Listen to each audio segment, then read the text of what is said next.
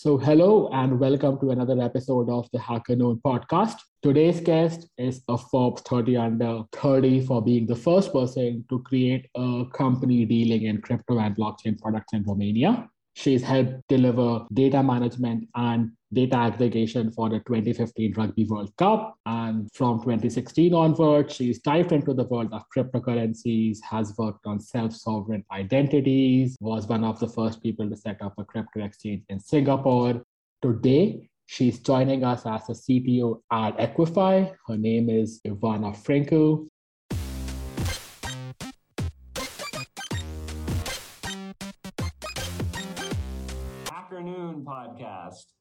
Without further ado, I would like to pass the mic over to her and allow her to introduce herself. Hi, thank you for having me, Sav.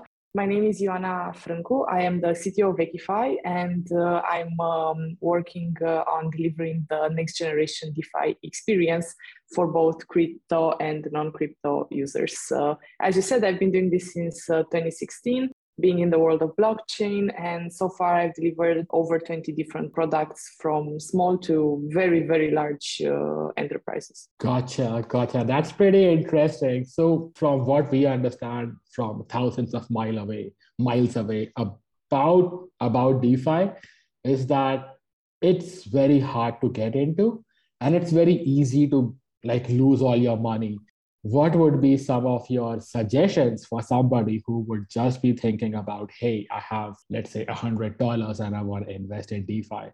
What should they do? What should they keep in mind? Oh that's a very good question because uh, first of all people don't really think that they can start from uh, small when it comes uh, to to blockchain and crypto right. and defi. They always think like oh i have to have a hundred thousand dollars to start.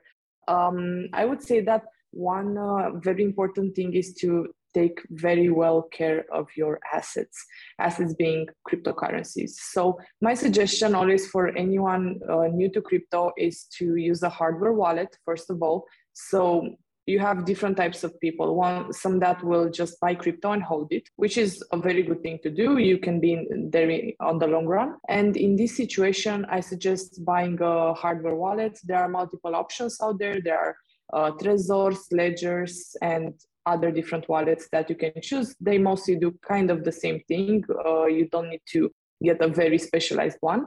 And on them, you can keep your crypto. Another important element is to not um, lose your private keys. So every wallet has a private key that you will, uh, in the case of a hardware wallet, you'll write on a little note. Uh, it's important to not keep the wallet and the notes in the same place.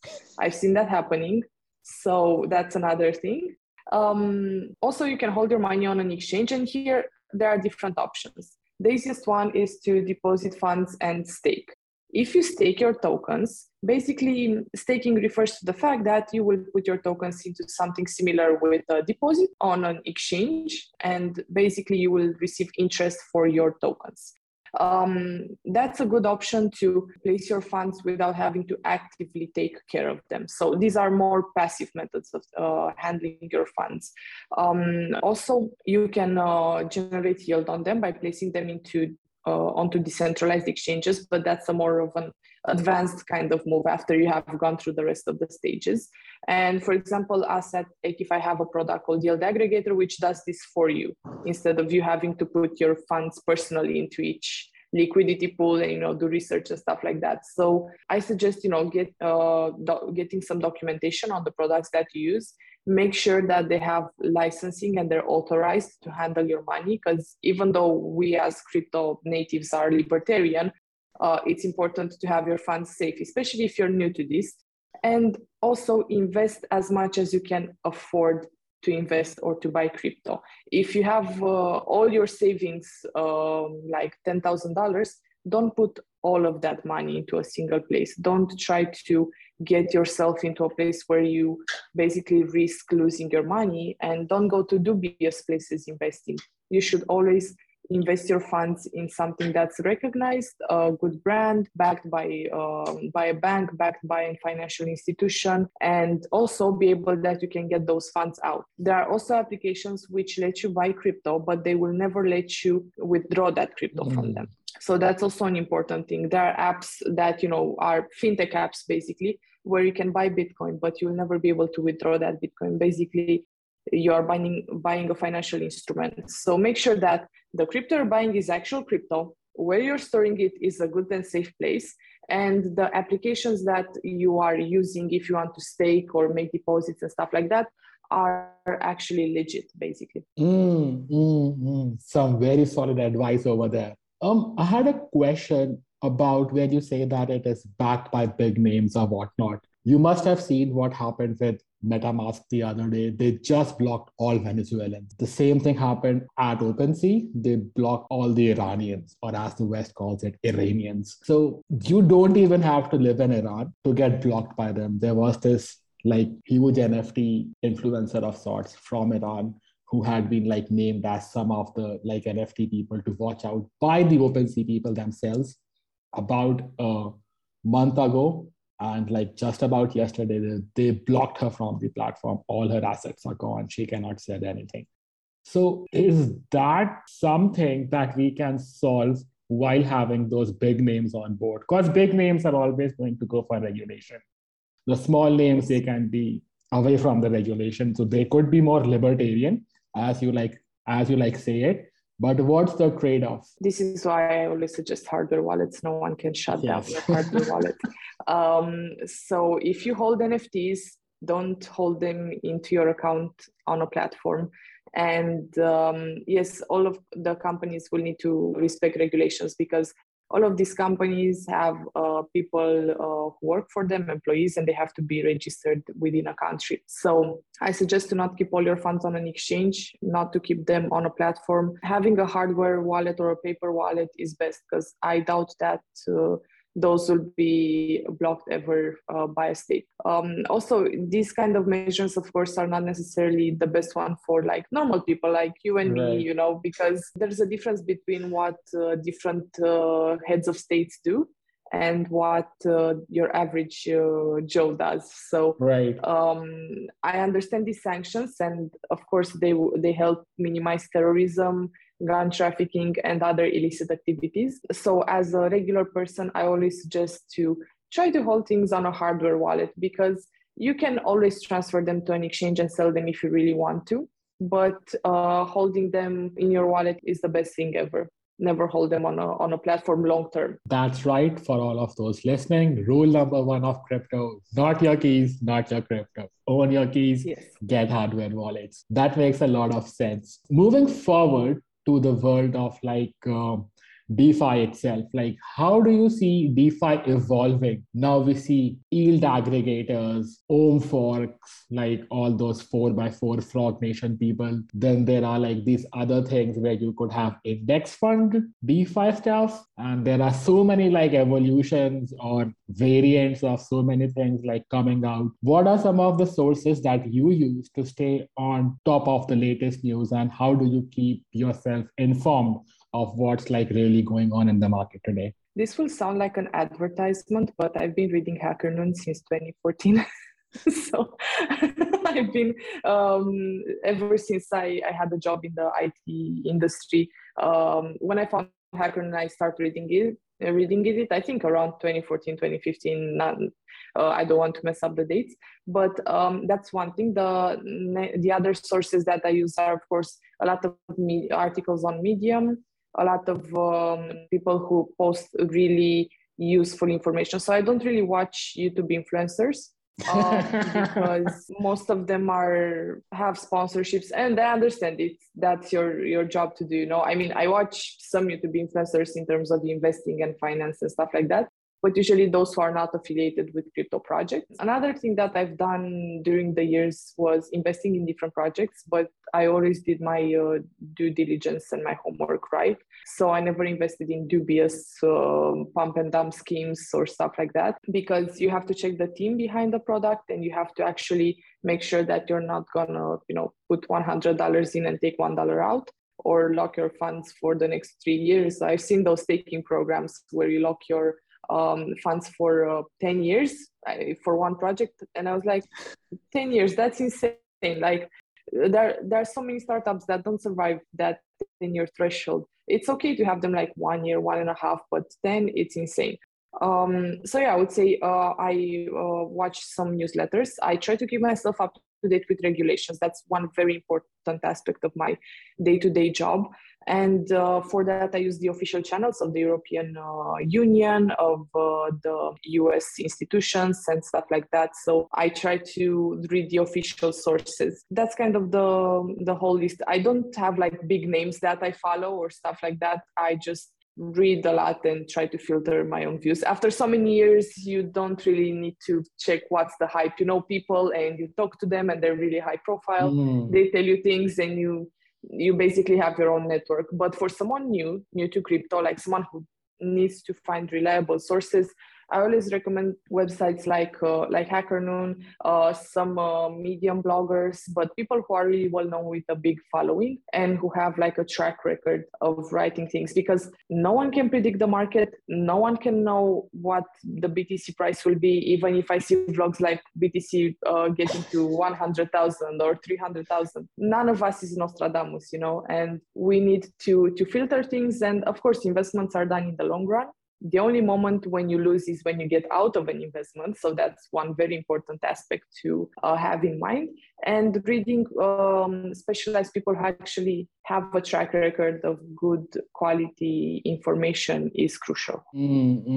Because, like, you would see a lot of chatter on Twitter and it becomes very overwhelming very fast so, so glad that you named HackerNoon. I didn't plan on this, but like, yeah, thank you for saying that made my day. Moving on to the Ethereum side of things, how do you see Ethereum evolving? Like, it used to be so different back in the day. Today, it's so different. What is like your take on the Ethereum development side of things? And do you think we'll see Ethereum 2 this year? Ah, Ethereum 2, this wonderful thing that keeps eluding us. I am really looking forward to Ethereum 2 as a developer and as someone who handles DeFi because the main problem we have uh, with DeFi's and NFTs and the whole space, to be honest, is that interacting with smart contracts is very expensive. Swapping your tokens on Uniswap V2 costs you upwards of 80 to 100 dollars wow. this is quite high and especially if you want to invest 100 dollars you don't want to pay 80 dollars in fees right so back in my days when ethereum was 10 dollars it, was like having little toys, not actual money. Now Ethereum is very valuable. And of course, it's $80 because the price of Ethereum is over $2,000. Uh, I'm not sure what the price is as we speak right now, but I think it's close to 3000 The way uh, I see development, that's a very good question, is that it's so easy to develop now on Ethereum based um, on my experience five years ago we didn't have the tools that we have today mm. we didn't have the especially the auditing tools um, and um, everything was very obscure but at the same time as the system um, evolved the ecosystem evolved we have things like flash loans sandwich attacks we have a lot of things that we need to take care of when you're developing defi smart contracts Mm. So uh, auditing has become a very lucrative business.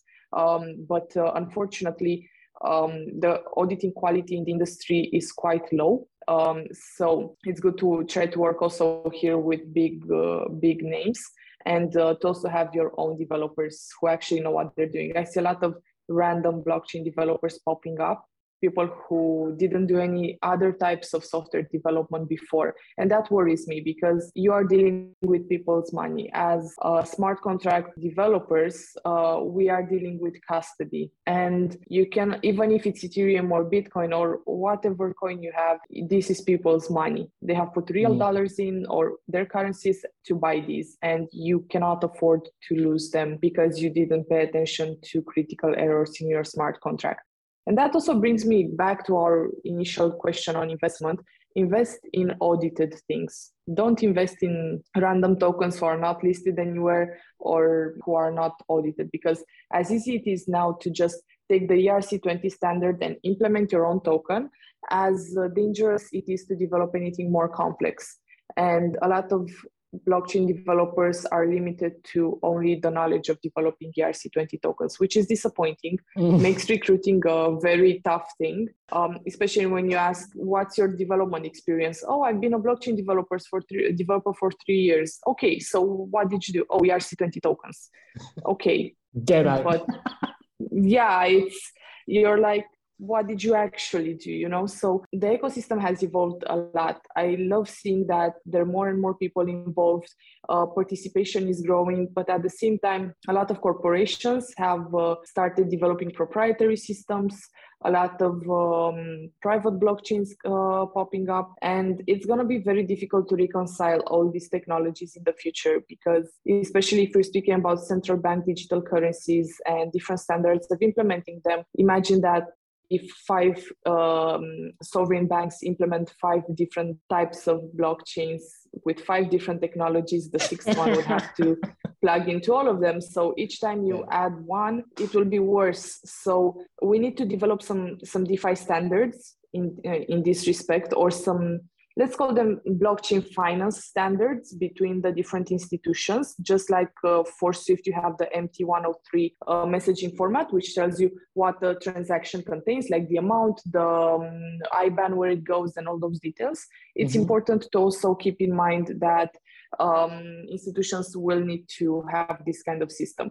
That is separate from from our indie part uh, in terms yes. of um, Ethereum, Bitcoin, sending funds to one another. That's different. With Ethereum 2.0, I I really hope that we'll see this year. I I cannot say if it will be or not because we've been waiting yeah we've been waiting for it for a while and i i also know that it's a very difficult thing to develop so i mm. never felt bad or frustrated with the ethereum developers working on this because it's such a complex system and uh, if we cannot afford to mess it up it's mm. even more responsibility for them that makes a lot of sense like it is vast there are jokes like ethereum is so decentralized that people don't know how to pronounce the word word like ETH. Some say it ETH, some say it ETH. So it is that decentralized and like more like power to the guys building it.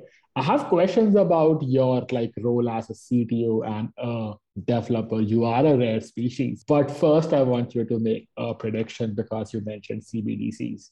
Like if you were to make one prediction about like these CBDCs are going to come out China is building one. Where I live, India is like gonna build one. The US probably will also build one. There would be one for the EU as well. Which blockchain do you see being that one blockchain that gets all of those CBDCs on there? Um, I doubt it will be one that we all know and love. Uh, because... it won't be Ethereum. Everybody hates it. No, because it's very decentralized. I don't um, so yeah, uh, I believe that it will be um, private blockchains within each country that will communicate between them with, using oracles. I believe that because um, having a central bank currency means that the central bank has to have some power over it mm. and some some rights to do some types of changes. And if we build on Ethereum, it's gonna be a bit too random. You know, need, mm. they need to be able to um, print money first of all because that's their job printing money. Uh, so, so they need to to print money right? Uh, also they will need some sort of accounting because every every bank has their accounting uh, systems and uh, transactions between other banks. So i believe that there will be um, a lot of um, friction to get those out because each mm. country has a different accounting standard a right. different way to look at things different fiscal legislation so you need to embed these things in a blockchain and also to make it as flexible as possible to update them in the future. So mm. I believe it will be private blockchains custom built for this kind of situation. Um, maybe at you know European Union level or other uh, unions uh, levels, uh, it will be one single type of uh, technology, which I hope that would simplify a lot of work. But uh, I doubt that we will use something open source and as centralized as Ethereum. Mm-hmm. And seeing the current like state of the world, like politics aside, if I talk just from a monetary perspective, Russia just got like practically uh, kicked out of the SWIFT standard. I don't know whether it's in practice now or like I might be like missing it. But if somebody can be blocked from something like a SWIFT, it this incentivizes nation states to belong to a central standard, such as the SWIFT. People will look at like Russia and say, hey, exactly. if they could kick them out, it's better for me to build my own blockchain. Yeah. And uh, I also think that the SWIFT like standard will exist between countries because that is what SWIFT, uh, the SWIFT standard is, right?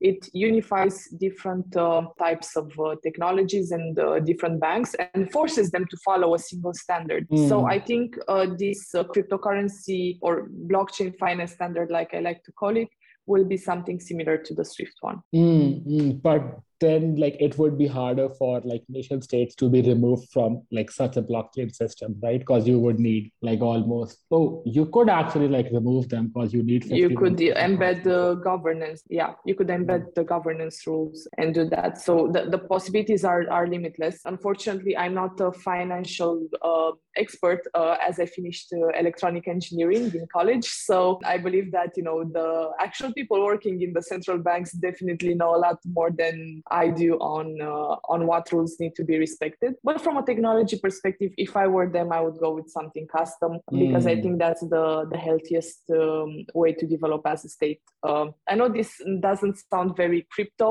or very blockchainy, but at the same time i think it um, it is uh, important that nations you know um, keep their sovereignty keep their standards respect the legislation they have and if we don't like living there we can always move Right, right, right. And like that makes a lot of sense because when we look at these things, like these are very evolving situations, right?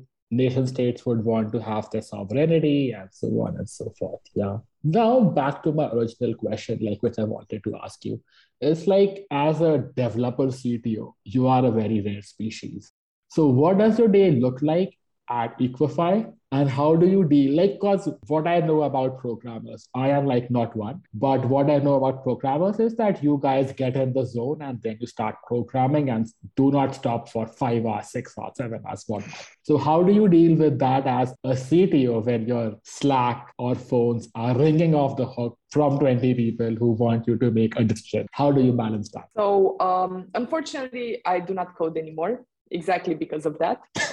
um, so uh, my my specialty is data management and machine learning. In blockchain, you cannot re- really do that much, uh, but where I get involved, and I think the um, uh, CTO value is, so to say, is in the um, product uh, architecture how we want it to work, how we want to match the business and the technology for our users, and how we can bring actual value to them. How do we structure things? What kind of technologies do we choose? For example, do we choose to go with a type of cloud uh, provider or with another?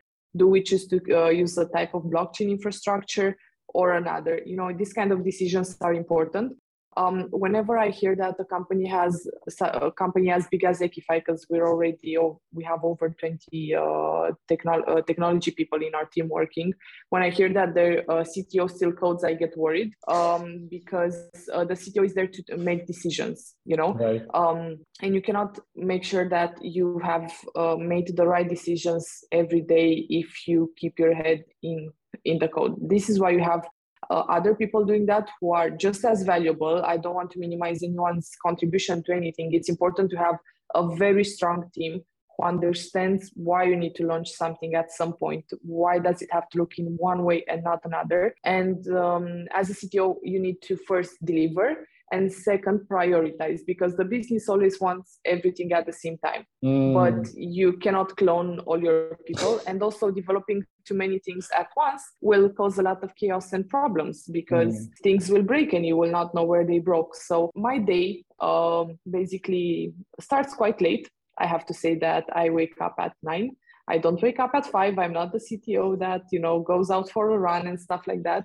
Um, but that's also because uh, it usually ends at around midnight. Um, as we are a decentralized team, um, I'm based in Bucharest, and part of our team is in the US, part of our team is in the um, uh, UAE. So basically, I have to match all these uh, time zones and to be in meetings. Um, I try to do deep work as much as possible. So, you know, actually drafting the specs, making sure that everyone knows what they're doing. But I'm also very lucky that I have a team of very senior people, highly skilled, who actually do their best. It's it's a rare situation. Usually it's very difficult to find them.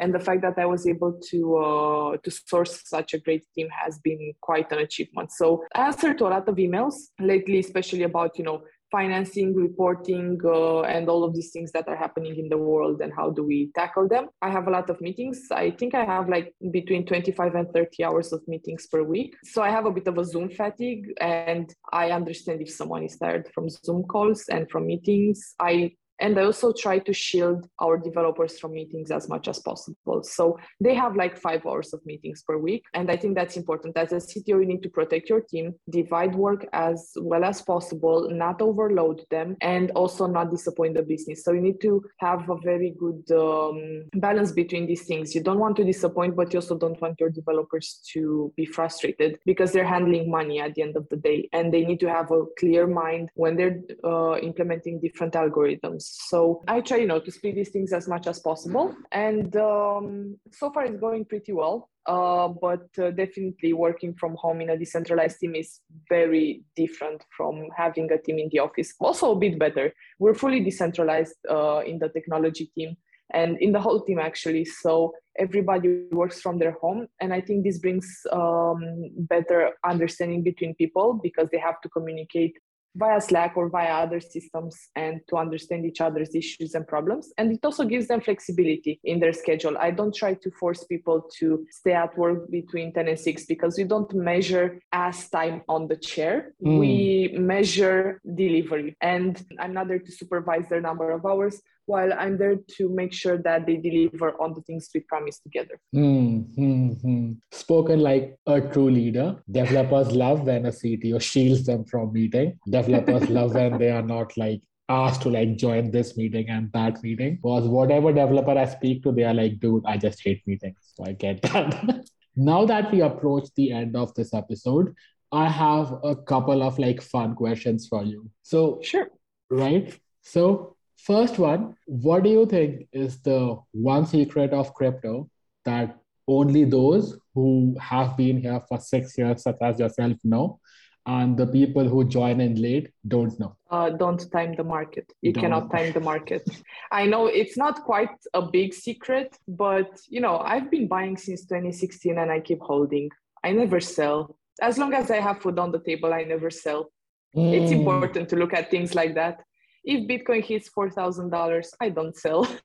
so, uh, you know, I, I'm in for the long run. So I would say that one important thing that I also mentioned earlier is that the only moment when you lose on an investment is when you sell. Mm. The longer mm. you sit there, the more money you make. And um, when it comes to crypto specifically, I always encourage people to be rational and to not sell at the first uh, uh, at the first problem. And there's also some cycles in the market that you notice only after you stay there for some some years. And there are a few moments every year when crypto drops, and now they're very correlated with the stock market. So it's important to to look at these correlations. Mm, mm, mm. That makes a lot of sense. Like time in the market beats timing the market. I get that, yes. right? Yes. The next question is that crypto goes 24 7 right? There are no downtimes. It's always on. Whatever could be happening in the world crypto keeps on moving right? Yeah. whether whether going up or whether going down. So how do you deal with it? Like how do you have a personal life while having like crypto on the side? Um, I just don't open coin market cap. How do you do I that? just don't go there. It took a while. I just leave my phone at home. I mean, I check it every morning, right. but during the day I don't check it that much. Like five years ago, I was opening coin market cap five times a day. Yes. but um, after um, crypto went down a lot, like 2019, 2020 you know i started working uh, i was a bit of a workaholic and mm. i still am so i um, I just had so many things to do that I didn't open it. And I, of course, I knew the price of crypto, like, you know, uh, the average and stuff like that. Mm. Um, and uh, as I said, since crypto can go very, very low and I'm still in the green, so um, I don't worry that much. But um, I think that's that's valid with every investment. If mm. you check it more than once a day, you have a problem. It's like a gambling problem, and you need to see someone. This is very serious I know I sound like I'm sending people to the therapist, but um, it's uh, important with any investment, even if you buy like uh, stocks or crypto, just don't open your phone every five minutes because you have a life and you have a job and you're not a day trader. So you shouldn't do that. And during the weekends, actually, I just don't open it. I mm. I just go to the spa. I just do something else. And um, I think that if you have the urge to do this, you need to find some some things to do like some hobbies or some something else that forces you to not have your phone in your hand because you become compulsive and that's that's not healthy. I almost got into a depression because of this. So i would you know say just leave your phone at home and go to the supermarket. Get mm. your get your fruits get your vegetables and come back home and you can check it in two hours. No nothing will happen if you just leave your home phone there. I know uh, some people will say that i i don't have uh, empathy in this situation but it's just like uh, you're ripping uh, off a band-aid. You need to to do that and not not open your phone five times a day. And that's very fair advice right? Because if you check it five times a day you aren't like going to get anything out of it. It's gonna stay yeah the, the, the mar- yeah. yeah the market will not go up because john smith opened their phone. The market will not go up because i opened my phone. The market will continue to to move just as it does already and you opening and closing this doesn't make sense. Of course it, you need to pay attention to the news like you know when um, netflix reported incomes and that uh, generated a sales signal. It's good to look at the news because you know that you need to buy. But uh, at the same time people will look at the news news and they will say i need to sell.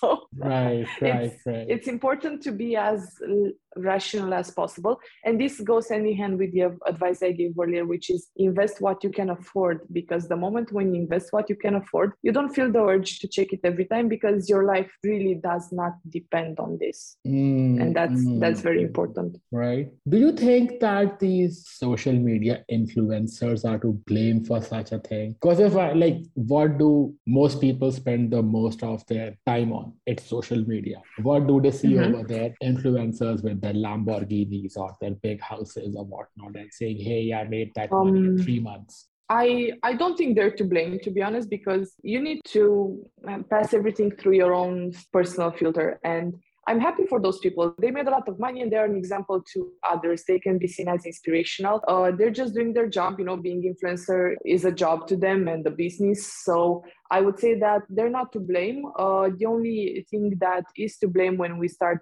being so compulsive about uh, this is our own brain, and we need to re-educate ourselves. Because one guy or uh, a girl made a lot of money and they have a Lamborghini, I'm very happy for them. I don't have a driver's license, so I can only admire them. But um, at the same time, I I shouldn't blame someone else because I'm compulsively uh, obsessing over my investment. Gotcha, gotcha. Again, some very solid advice. We are responsible for our actions and like shouldn't look at other scapegoats. And I learned that Ioana has a huge faith in the human intelligence because people are people, they will make mistakes. But yeah. I, I, you know, I, I have to. Otherwise, you know, hope dies last. So um, and also you know um, we need to make sure that we we see these people as examples good or bad depends on what we want to extract from there so mm. i also have some influencers that i look at and i'm like this is not okay but um so very specific uh, obscure mm. cases so yeah uh, i wouldn't go if an influencer tells me to buy a token number whatever or you know mm. to to invest randomly in something i wouldn't put my money there instantly i would do my own research which is an advice i give to everybody because everybody asks me, Oh, have you seen this token? I want to invest in it. And I'm like, no, I have not seen it. If I work in crypto, it doesn't mean that I know all the tokens that right. are all, all obscurities that are launched on the market. They're right. like, yeah, but a lot of people are buying it. How did you not hear about it? Well, I'm actually doing my job, building things, which does not give me enough time to check all the scam tokens that are sold online. Mm. that makes sense. And with that, I'd like to call this a wrap. Do you have any closing messages for the HackerNoon listeners? Well, um, first of all, I'm really happy for. Uh, uh, for you guys if you end up uh, checking this video and if you read HackerNoon, keep doing it. And um, whenever you want to learn about crypto, do your own research and try to not learn from people biased from different projects. Invest your money with uh, with a lot of thought, and you know make sure that you choose the best products on the market preferably bank backed or authorized or licensed in jurisdictions that you're familiar with. Gotcha. Thank you, Ioana, and we hope to see you again. Thank you very much for joining the HackerNoon podcast. Bye bye. Thank you too. Bye bye.